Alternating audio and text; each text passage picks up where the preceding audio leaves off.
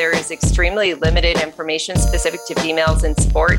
We need to change the culture so that we actually value pregnancy in elite sport. Welcome to the Shakeout Podcast. I'm your host, Kate Van Buskirk. A new study out of the University of Alberta highlights the need for greater support for athletes who become pregnant. One of the participants of the study, two-time Olympian Hilary Stellingwerff, knows this firsthand. She was instrumental in creating policy change at Athletics Canada after she lost her sport funding following the birth of her first child. Now retired from elite running, Hilary coaches at the University of Victoria and continues to advocate for greater pregnancy and parental support for athletes. In this episode, I speak with Hilary, as well as the two authors of this study, Doctor Margie Davenport and Doctor Tara-Leigh McHugh. And just a note before we get started, in this episode, you'll hear my guests talk about carding. For those that don't know, carding is the term used for the financial support provided to many elite Canadian athletes by Sport Canada. Sport Canada is the branch of the federal government responsible for programs and policies related to sport in our country, and it's the umbrella that oversees our national sport organizations, such as Athletics Canada. Hey, Hilary, thanks so much for joining us this week on the Shakeout Podcast. I know that this topic has been really important to you for a long time, and we're so glad that you can join us to talk about it. Welcome to the show. Thanks so much for having me. I really appreciate you covering this topic as well. We'll get into all of this, but we were just chatting before the recording started about how little coverage this topic has had in the past of women coming back from pregnancy and childbirth and returning to running. So let's start with your experience going back about seven years now to when you were an Olympic runner coming back to sport after your first pregnancy. Yeah, so I um, ran in the twenty twelve Olympics and then decided to have a baby in twenty thirteen fourteen. I, I got pregnant in twenty fourteen. Um, so, you know, that was a conscious decision to take a step back and start a family with my husband, Trent. And um, after, so I was carded during that pregnancy year. And then rushed back after having Teo to start competing, start training and competing, and got injured uh, within f- six months at least of, of having Teo. And um, so I didn't make Pan Ams that year, which is what I was gunning for. And part of the requirement to, to get funding again is to make teams and to run certain times. And unfortunately, my season was cut short that year in about June from a stress fracture. And so when I went to apply for carding, an injury card again, I was rejected saying I wasn't eligible for an injury card because I had used my injury card or medical card for pregnancy. And the way that athletics worked at the time is that you could only have one injury card per career. And so my check was pregnancy. So I pushed back and appealed directly to Athletics Canada and said that this is unfair because it's not equitable across male and female athletes. And they said, well, that you, you knew the policy before you got pregnant, so you should have appealed then, which was laughable um, because you don't plan to get injured. Yeah. And, and can I ask, is that true? Was that true, Hilary? Did you know about this policy before pregnancy, or was it a surprise for you? I didn't, but I don't think I went and like looked either. So yeah, it's not something that I thought would be um, a problem between pregnancy and injury. And and it is a bit complicated, I have to say, because the injury, illness, and pregnancy umbrella is a Sport Canada situation. So that Sport Canada defines that under the same umbrella, and then the sports can go on and define their own policies. So not every sport says you can only have a medical card once in your career. Some allow you to have multiple, but Athletics Canada at the time only allowed one. And so that's where it got to be complicated because Athletics Canada was saying, well, this is a Sport Canada issue. You need to appeal Sport Canada. And Sport Canada was saying, well, it's up to the sport to determine the policy. So I was caught in the middle.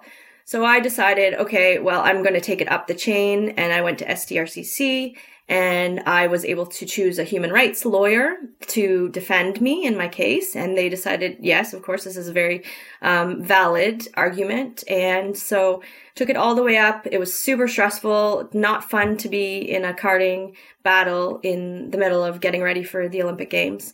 And so I won the battle, so to speak, with the S D R C case in that they ruled I should be eligible to receive a second medical card. Unfortunately, Athletics Canada still decided not to card me at that time because they didn't believe I could get back to the level pre-pregnancy, which was making an Olympics. And so I always say I won the war in that we won the change or the ruling, but I didn't win my own battle of being able to get funding. But that's okay, because for the greater purpose of what we were trying to do, um, it made some changes. And I ended up getting ra- retroactive carding because I made the Olympic team. Uh, so I think there were some good, a lot of good things to come out of that. And just for our audience, the S D R C C is the Sport Dispute Resolution Centre of Canada, and they provide tools and information to help prevent and resolve disputes at the highest levels of Canadian sports systems. So you appealed to the S D R C C. After your unsuccessful appeal to Athletics Canada's decision not to card you the second time because your pregnancy had been counted as an injury card, and that appeal was successful. But what did that mean in terms of, um, as you put it, winning the war? Like, did that lead to direct policy change within Athletics Canada? Yes, it did. So what they agreed with, and, and I don't know if it was strategic on their point. I, I sometimes look back and, and think, okay, well, did they want me to put it to S D R C C so that it would create change? Because they knew that within their own, you know, policies that they couldn't do much, and it was, you know, a bigger thing. So yes, it did. What Athletics Canada did was they changed their policy so that you could get a pregnancy card or a medical card for the reason of pregnancy as a secondary, second card um, after an injury. So it was separated, and you can also receive it up to eighteen months. So there was sig- significant change for sure. Right. So you ended up qualifying for that twenty sixteen Rio Olympic team, despite Athletics Canada's lack of belief that you are capable of doing so, coming back from your pregnancy and your subsequent injury. And as you mentioned, these appeals and these policy fights are just not things that athletes want to be distracted by, right? When they're in the middle of intense training and competition ahead of an Olympic Games. And I would imagine, especially for you, you had that added pressure of raising a very young child. So what was the impact of all of that on you as an athlete and as a person? And I'm wondering things, I'm wondering about things like your financial situation, your physical health, your mental health, the impact this might have had on your young family. Yeah, it was extremely stressful. It's extremely stressful already in the first few months after having a baby. And coming, you know, and then thinking about I have to get back and start training. And so looking back, I wish I wasn't so rushed, because I now have a second child, and at that time I had retired from running, and so could take my time to come back. And I just think about my mental health and how different it was at the time. And you know, Teo, uh, our oldest, is is great, and he was super adaptable, and he came on training camps, and he was fine with me running out the door. But I think, my goodness, I was like five weeks from a C-section, and I was already on the treadmill trying to train and asking, you know, trying to find babysitters, or having my husband Trent doing, you know, bottle feeding so that I could run out the door after three hours of sleep just to get some training in. And I was so rushed. I just felt this like intense feeling like I need to get back because I need to start my job again. And it isn't the same in, in every job. And I know sport is a privilege. Like, I understand that, you know, we are in a, a wonderful situation being able to be professional athletes and represent Canada, and I'm grateful for that. But it wasn't an ideal scenario to come right out of pregnancy for my performance, for, you know, me as a mother, and then, you know, for, for long term. It, it worked out, but it's not ideal. So you said that this was ultimately framed as a human rights fight. And in so many other industries in Canada, there are laws mandating parental leave and maternity support, often through employment insurance, on the basis that those things are human rights. Why do you think that sport is the exception to this? And what did it mean for you to make this a human rights fight? I think it was really important to make it a human rights fight. And I'm not the first person to bring this up. I mean, Anne Peel brought this up when pregnancy wasn't even a part of carding. So um, this isn't a new fight, but I think it's a very, very important one, especially in the country that we live in and the social system that we have, where it is across many industries that you have uh, maternity or paternal leave. And because we, our bodies are our jobs, meaning that, you know, we're looking for high performance from um, physical activity, I think that it becomes a challenge. Uh, previously, maybe it was thought, well, once you had a baby, you were done. So there no, there doesn't need to be um, carding or support for post-pregnancy. But that is so different now. You see so many women coming back from pregnancy and kicking butt, like they are running fast, right? And it's it's and sometimes better. Like look at Melinda Elmore, how well she's been doing post-pregnancy at the age of forty-one. So we can see how well women are doing, and I think that it's important to support it. It's important to have equity across male and female um, sport and policy. So it would be interesting to look at other industries, like you said, where it's physical activity. So what do they do in firefighting for, you know, women coming back at a pregnancy, or police or R C M P. Like I haven't looked into that, but it would be interesting to see what policies they have and how quickly they're expected to come back or not. Right. How do you think that the lack of pregnancy or postpartum support affects the gender gaps in sport? Yeah, I think that unfortunately it just, it puts women further behind, or feeling like you're playing catch up if you don't feel like you're getting the support. There is already gaps in um, prize money and funding and opportunity in our sport. And again, I, I don't, I know that sport is a privilege, and I know there are other professions out there that are so, so valid that I don't want to come across like self-righteous or or whatnot. I just am looking for equity across our sport.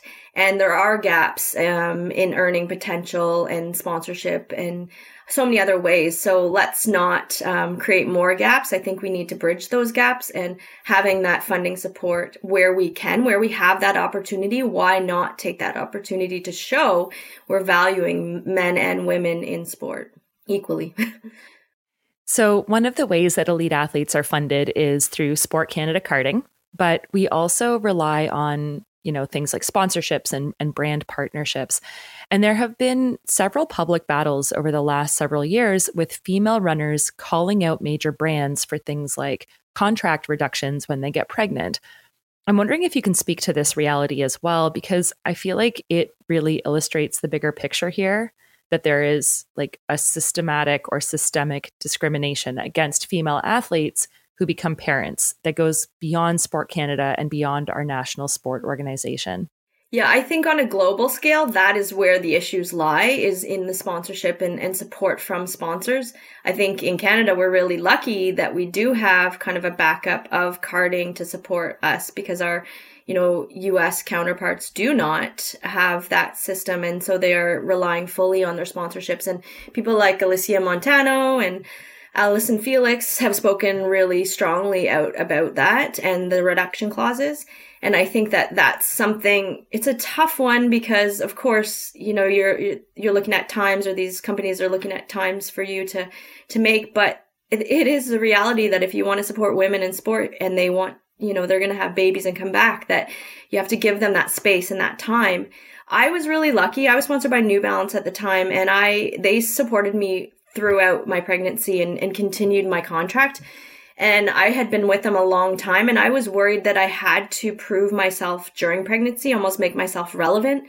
So I was suggesting, you know, writing articles for their website, or what could I do? And I was almost like, I need to be relevant. I need to do something because I'm not performing. And they were open to that, but they, you know, also didn't ask me to do it and say, you need to do that if you're not competing. So I was so, so lucky, because I know of other brands that haven't um, been as uh, understanding or, or supportive. And I think that that's a very unfortunate and scary situation, because a lot of women don't even want to tell their managers or their shoe companies that they're pregnant, or wait until a certain time in their contract so that they'll get renewed. And that's a very scary situation to be in, and stressful. Yeah.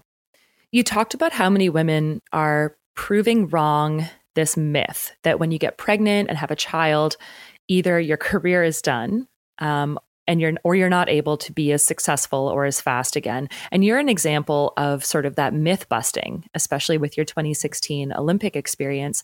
You are now a coach with the University of Victoria, and you work with a lot of young female athletes. And I'm wondering what you're hoping to impart on them with this work.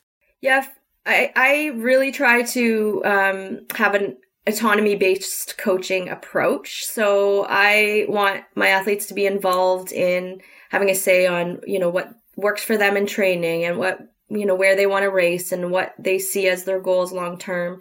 I want that to be them owning that, not me. And part of that is also like treating your body right so that you can stay in the sport for a long time, regardless of what level that might be and, and where, you know, they endeavor to be at. So I, I really promote healthy sport, long-term approach, and then standing up for equity in sport. And, you know, I, like I, as an example, I watched, and I don't know the backstory of this, but I watched World Indoors this year, and the women's three K was the only one that went, had only a final, and the men had a semi and a final.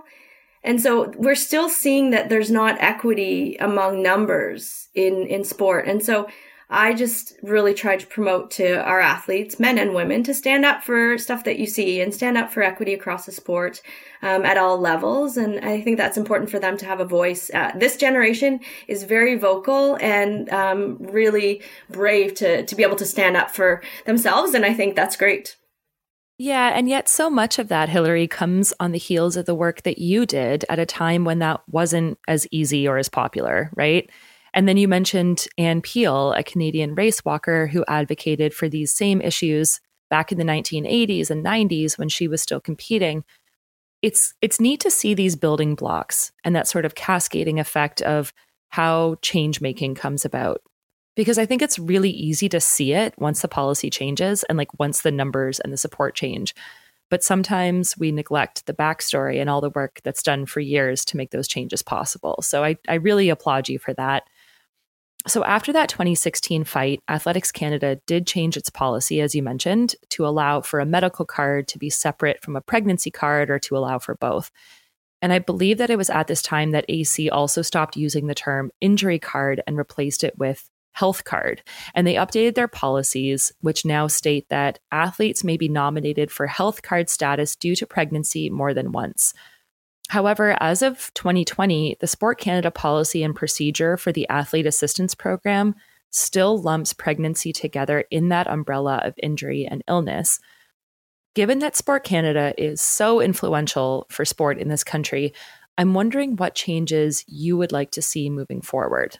Like, obviously, we've made some progress, but what are some of the big gaps that remain, and what further progress do you think is necessary? I think it's really important that Sport Canada take a stand, because right now it's left up to interpretation from each sport or to the decision of each sport that they have to decide between carding healthy competing athletes or, you know, supporting athletes on the sideline, so to speak, who might be pregnant or um, injured. And, and so that's a tough choice when there's only so much money to go around. So if Sport Canada took a stand and separated a pregnancy card, I think that that would be really powerful, because it would then make sure that all sports had to follow suit instead of just leaving it up to the sports to decide.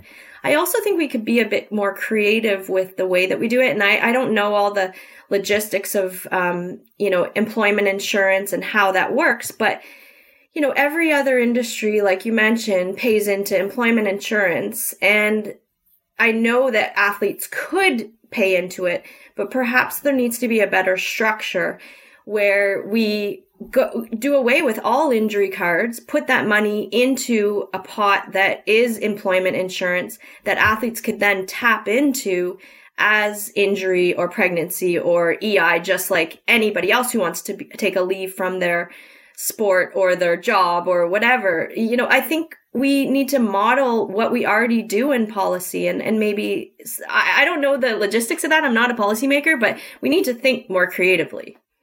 Yeah, definitely. I'm wondering, as an elite runner who has come back from two pregnancies to continue running, what you would say to other runners who are pregnant and are either nervous about continuing to train throughout their pregnancies or are trying to navigate the return to running postpartum? Yeah, I think that there's a lot more known now than previously about being able to train um, during pregnancy. And I, I do think it's important to listen to your body. Everyone is different. Every pregnancy is different. My two pregnancies were so, so different. And um, I had to listen to my body. But you you can do what you were doing before, but at a lower intensity. So I, what I always tell athletes that come to me is, you know, just look at your heart rate, stay at that threshold heart rate, don't go too hard, but you can run. Like, it's so enjoyable to be able to be active, and it's good for the baby and it's good for you. It's coming back from pregnancy that you, you know, you also have to be careful of, because your body, whatever your body went through, and it can be anything, you know, they spend so much time on the birth, but the post um, pregnancy or, you know, post birth is, it can be traumatic and can take a long time to heal. And so don't be in a rush. Enjoy your baby, enjoy your time. And then, you know, I am amazed at how quickly the body does come back once you've given it time to rest. Like, I felt like a high school kid again, coming back from pregnancy. I was getting P Bs, personal bests every week in my tempo runs and my workouts, because I had had a whole year of, le- you know, less intensity and away from racing. And you know, I don't think we ever get a chance to do that as elite athletes, because we're from one season to the next and chasing times and everything, and it can be mentally draining. And so physical and mental break that I got during pregnancy, where I still was training but not at the same level and for different reasons, um, then I was super excited to come back um, once I, you know, got started sleeping again and everything. So... And we're going to be talking about a lot of the things you just mentioned in my conversation with Tara-Leigh McHugh and Margie Davenport, the authors of this study. But as we wrap up, what do you think the greatest impact is of this type of research and the type of study that you contributed to? All of these researchers have been really impactful in pushing policy, but also um, trying to delve into the stories of many women, female athletes coming back in, in different um, situations. So I was really interested in speaking to them specifically because they were very focused on policy change, not just finding the stories and putting it in a published journal. They were very, very focused on talking to Sport Canada and talking to policymakers about what changes could be made. And um, and so that was exciting for me to to share my story and to hopefully make an impact. Hilary, thank you so much for sharing your voice with us for this episode, and we wish you and the University of Victoria Vikings all the best this weekend at the U Sport Championships. Good luck, and thanks again. Thanks, Kate. Thanks so much for having me. Next, I spoke with the authors of this study, Doctor Margie Davenport and Doctor Tara McHugh. Margie is an associate professor in the Faculty of Kinesiology, Sport and Recreation at the University of Alberta, and also currently holds the Christensen Professorship in Active Healthy Living. As a former national team athlete, her recent work has examined elite sport participation during pregnancy and return to sport following delivery. Tara is a professor in the Faculty of Kinesiology, Sport and Rec at the University of Alberta, and her program of research is broadly focused on exploring the psychosocial factors that can enhance the sport, physical activity, and body image experience of those who have been typically underrepresented in research. Hi, Margie. Hi, Tara. Thank you so much for joining us today on the Shakeout Podcast. Thanks for having us here. It's great to be here.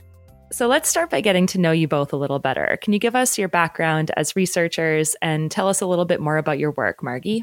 I'm an associate professor in the Faculty of Kinesiology, Sport and Recreation at the University of Alberta. I run the program for pregnancy and postpartum health, which is dedicated to better understanding uh, the impact of physical activity and exercise on the health of pregnant and postpartum women and their children.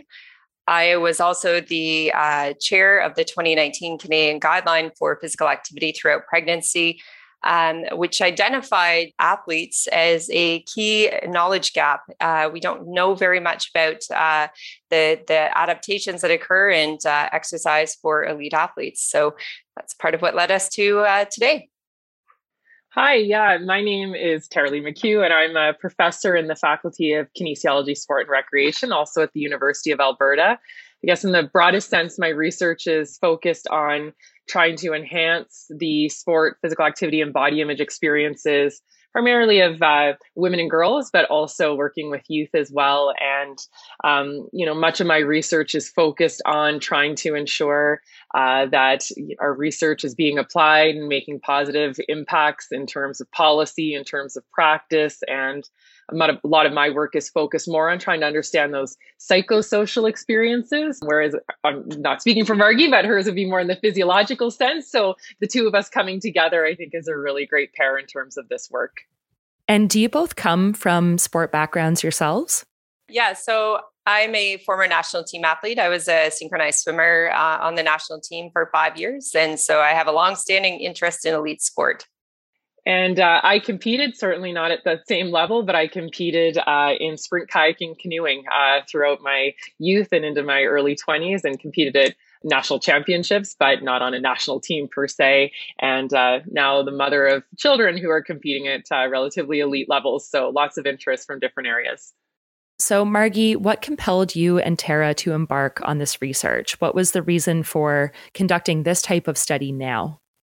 So back in twenty fifteen, twenty sixteen, the uh, International Olympic Committee came out with new guidelines uh, for elite athletes during pregnancy and the postpartum period. And they strongly identified at that point in time that there was very limited information about high-level athletes or even recreational athletes, to be frank. And so as a former national team athlete, I've been quite interested on the impact of long duration, um, high volume, high intensity activity in pregnancy and postpartum for quite a long time. But back in uh, twenty nineteen, Allison Felix published this really powerful opinion piece uh, in the New York Times talking about her struggle to get maternity benefits from her sponsor. Um, you know, she was one of the most decorated and is the most decorated uh, female athlete, high profile uh, athlete in the world. And she struggled. And so after reading that article, Tara and I had the opportunity to just sit down one day and start talking about this key issue. And uh, really this entire project stemmed from a very fun, relaxed conversation in Tara's office uh, when we were originally starting to talk about a completely different project. And so it's really um, been an exciting couple of years. And Tara, maybe you can take us through the parameters of the study and what it all entailed. For sure. Yeah. I mean, Margie hit it spot on in terms of how it kind of came about and where we began.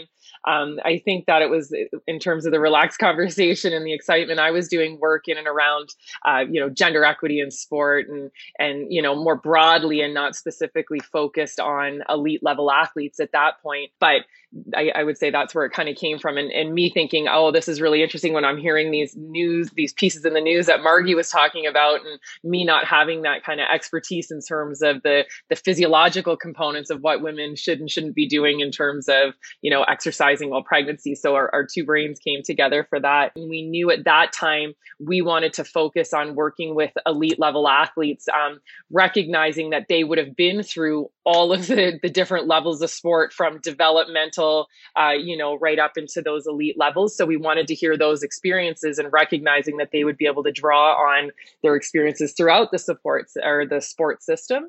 And so that was what our, our kind of criteria was in terms of elite athletes. We focused specifically on women. We know that, uh, you know, other athletes have voiced around parental concerns or parental related issues. So, um, but we wanted to sp- focus specifically on women athletes, recognizing that their voices have been underrepresented in the sport literature. So that's where it started.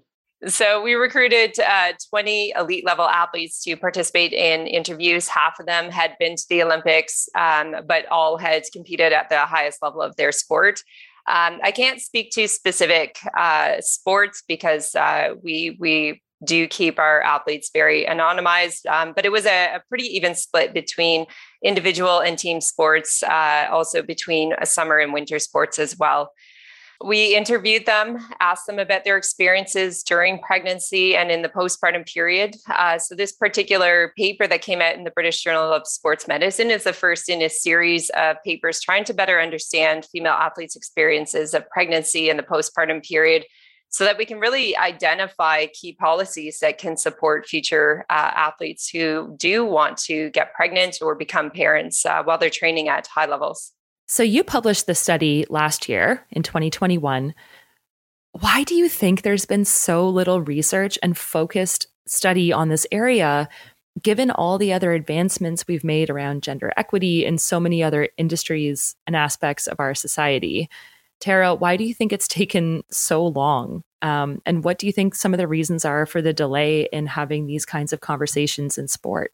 Yeah, that's a great question. You know, I, I think there's been a delay in a lot of equity areas in sport. And, you know, we've seen um, a lot of good noise over the last few years, I would say, not just in terms of gender equity, but in terms of, um, you know, equity for many underrepresented groups. And I really don't have a, a sense. I, I think, you know, we're seeing a lot more, which I think in, in a positive way, even in terms of media highlighting, you know, those athletes who are what we're calling the trailblazers and those athletes who are out there and, you know, taking a stand and saying they do have rights as athletes or they should have it and they should have these support. And that's been really helpful. I think my fear a little bit is that as things like the Olympics roll by, so we were fortunate, well, fortunate, not fortunate, but we had two Olympics right in a row there. And so there was a lot of attention over the last, you know, year and a half um, because sport's just central in terms of the media, in terms of what's happening. And so there is a platform. I get a little worried that once we get past these these main events that, you know, there's not as much attention and the focus maybe goes away. So it's how do we keep that, I don't want to say hype because it's not a fad, but how do we keep that at the forefront so that it isn't, you know, falling to the wayside for another couple of years until we have another Olympics and we have women who are facing, you know, similar challenges because these challenges aren't going away. They're still training and trying to compete at that level, you know, during and in between the Olympics. So why it's not here, I don't know. And I find it really interesting because we have these conversations with, you know, different stakeholders and they're like, I actually can't believe it. We don't have a policy in place. There's nothing there. So some people are very surprised when we say this. Um, and, you know, and when the athletes, when their voices are highlighting these concerns and the issues that, you know, that they're facing, there's genuine surprise by some people. I don't think it's as widely known um, by people who aren't in the, in the, in the moment trying to experience that.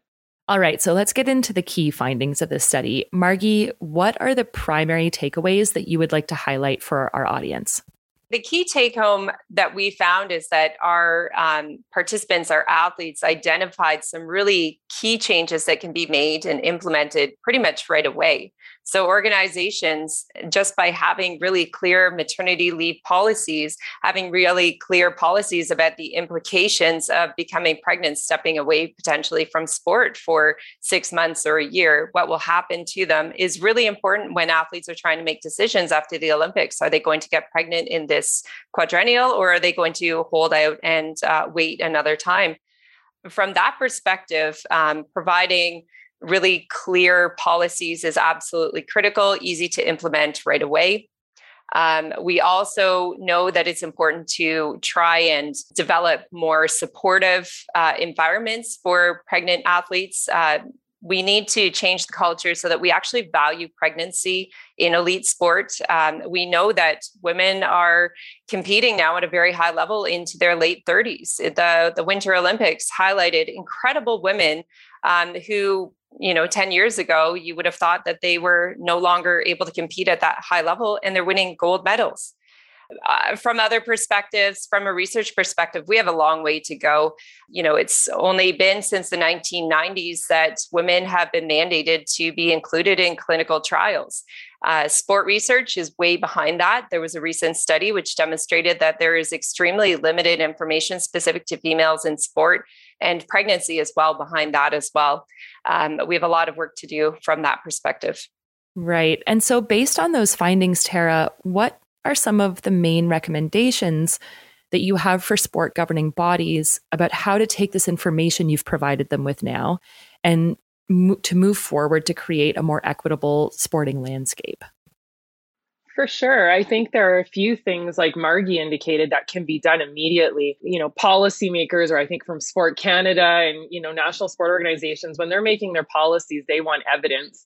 And this is what's so important for us is that this research, these voices of athletes have been published in, you know, a top journal. This is evidence. So we have support there or, or the, you know, the evidence there to support decisions that can be made around policy. So things like, you know, very clear kind of maternity leaves and parental leaves for our athletes where not just the leagues, but the funding to support it, because that is a concern voiced by many of the athletes in terms of what's going to happen in terms of their funding support and what that's going to look like in terms of their carding. Other, you know, really clear um, policies that could be made around um, qualification procedures. So if an athlete has to, you know, miss an event or, you know, qualifying competition because they are pregnant, for example, what does that mean in terms of their either position on the team or their qualification for these larger? So indeed, some of these would be beyond Sport Canada, maybe at more international organization levels in terms of what the qualification looks like. And then as well as rankings. So we've seen that where athletes are very concerned, you know, if they're ranked at a certain level and then again have to take a leave because of pregnancy, then what does that do? So I think there's enough there now where, you know, very clear policies can be made so that these athletes aren't, you know, experiencing any equity related issues related to, um, you know, their right to pregnancy. So there, I think we also though, so there's some things that can be done now, but then as Margie indicated, we need a lot more research, and this is the call for researchers. And I think we are seeing more movement in terms of, you know, the, you know, safe guidelines for return to sport for athletes at this level and those sorts of things. So we do need more research, but it's a, we want to focus on what can be done now, because um, again, I fear that, you know, if we're like, oh, more research is needed here, but there's enough research for us to make some other changes here. Okay, so there's a big issue around funding and financial support, as you mentioned, and also um, around how athletes approach getting pregnant and then navigate their postpartum period and their return to sport. And Hilary spoke, you know, firsthand about a lot of this from her own experience. But there's also this layer in your research about clarifying what is safe for runners, both in terms of going into and coming out of pregnancy. What are some of the myths that you think are important to dispel for runners? So even if you're not an elite athlete, but you're, you know, an avid runner, you've been running for a long time, you may still have some hesitancy and questions around, you know, like, how do I adjust my training? And is it okay for me to keep training at a, a fairly high level throughout my, throughout my pregnancy? Understanding that each person and each pregnancy will be different, what advice would you offer for runners? So in pregnancy, there are an incredible number of myths and persisting uh, taboos that, unfortunately, even with significant amounts of research, we really have trouble combating. Uh, a couple of examples, uh, back in nineteen eighty-five, when the first guidelines for physical activity during pregnancy were released uh, by the American College of Obstetricians and Gynecologists, they recommended that women should not go above a heart rate of one hundred forty beats per minute. This persisted into my second pregnancy back in twenty fourteen, where I was told that I shouldn't be exercising above that level. And yet we've had thirty years of research or more, um, which has established that you can actually substantially exceed one hundred forty minute beats per minute and still be okay. Other myths are that um, exercise increases the risk of having a miscarriage. Um, there was a very large study that was published a number of years ago um, where it demonstrated that there was a high risk of having a miscarriage if you engaged in very high uh, intensity, long duration activity. Uh, a couple of years later, they actually limited it to specifically uh, those individuals who were interviewed about their levels of physical activity before they had miscarried. And they found that after that, uh, that there was no relationship. And yet there's this persisting myth again. We have a lot more uh, knowledge translation that we really do need to do. We have to take the evidence that we do have right now and translate it and get it to the hands of uh, the runners so that they know what they can and can't do. One of the big questions that remains outstanding is, what is the impact of high intensity activity and very long duration activity during pregnancy? So going, you know, above that seventy, eighty percent of maximal heart rate and going for longer than sixty minutes uh, at a time. And we have relatively limited information at this point in time. Um, we're, we're in my lab, we're doing two studies that are trying to specifically address this. So hopefully we'll have better information in the next year. And at this point in time, what we do recommend is that you speak to somebody, a healthcare provider who has some expertise in the area, to help guide these uh, women who do wish to continue to do higher intensity and longer duration activity over the longer term. One of the things I heard you say earlier, Margie, is that we need to start normalizing and valuing pregnancy. And when it comes to that idea of normalizing, You know, Hilary and I talked about how pregnancy is still considered by Sport Canada to fall under that umbrella of injury and illness. What do you think some of the consequences are of labeling pregnancy as an injury or an illness at the elite level, and then by extension in our society, perhaps more broadly? So before we actually started this project, Tara and I did a systematic review and meta-analysis looking at the impact of engaging in elite sport while you're pregnant and in return to sport in the postpartum period after childbirth. And what we found is that in the postpartum period, there's actually increased risk of having injuries following delivery.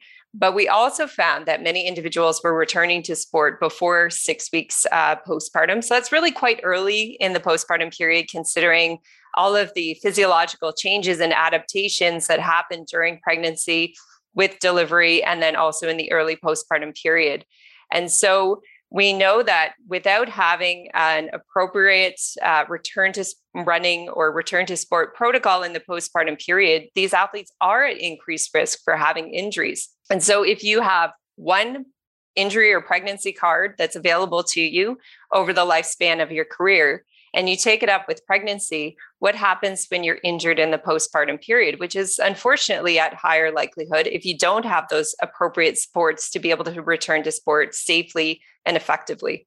I was just thinking, even just from a, you know, a cultural and a societal context as well, and just our understandings, you know, people have a generally strong idea of what, you know, it means to be injured. And, you know, and I think just that the the dialogue or the discourse that happens and the underlying assumptions we carry with when we say something like an injury, right? And I think that's problematic in itself. Um, you know, so so just the, the context that it, that surrounds that term is problematic. And, you know, in other domains, we don't do that. We don't lump those two things together. Margie provided very strong justification for why it shouldn't. And I think um, that in itself, if we can separate those two, they are two different things when we're talking about, um, you know, just so, like I said, so broader society can have an understanding of what we mean, what it means to be a pregnant athlete is not an injured athlete. And I think that's that's critical for how we move, yeah, how we move forward. Was there anything that came out of this research that really surprised you? I think the surprising thing for me is that in twenty twenty-one, when we were doing these interviews, that these women and athletes are still experiencing this. I find that rather shocking. Um, you know, Tara and I are both academics. twenty years ago, you know, our supervisors and our predecessors, they were avoiding getting pregnant until they had tenure because they feared the repercussions. And it really sort of strikes home with me that these athletes are basically engaging in the exact same issues twenty years later. And it's completely wrong. We need to find a way to better support our women athletes. When I was on the national team, I retired at twenty-five because I thought I was old and I didn't have a career beyond that. I would have stayed an athlete forever, but it wasn't an option for me. And now it's becoming an option. When we look to, I have two daughters, they're seven and nine, they were watching the Olympics and they were so excited. They wanted to do probably five different sports, whatever they were watching that day, but they were so excited to do it. And to tell them that they have an expiry date in terms of when they can be a high-level athlete, I think it's just wrong, and we need to fix this. So one of the things that I found really surprising in reading through this study was that anecdotally, some of the athletes mentioned that their sport doctors and their support teams just expected that that they, the athletes, would know how to adapt their training or like basically navigate the entire journey of pregnancy and childbirth and postpartum on their own. And as you mentioned earlier about American track star Allison Felix, like if someone as successful as her is having a hard time navigating all of this, including the financial piece, you know, like how is anyone else expected to be able to do it? Never mind just elites, but but runners of all levels.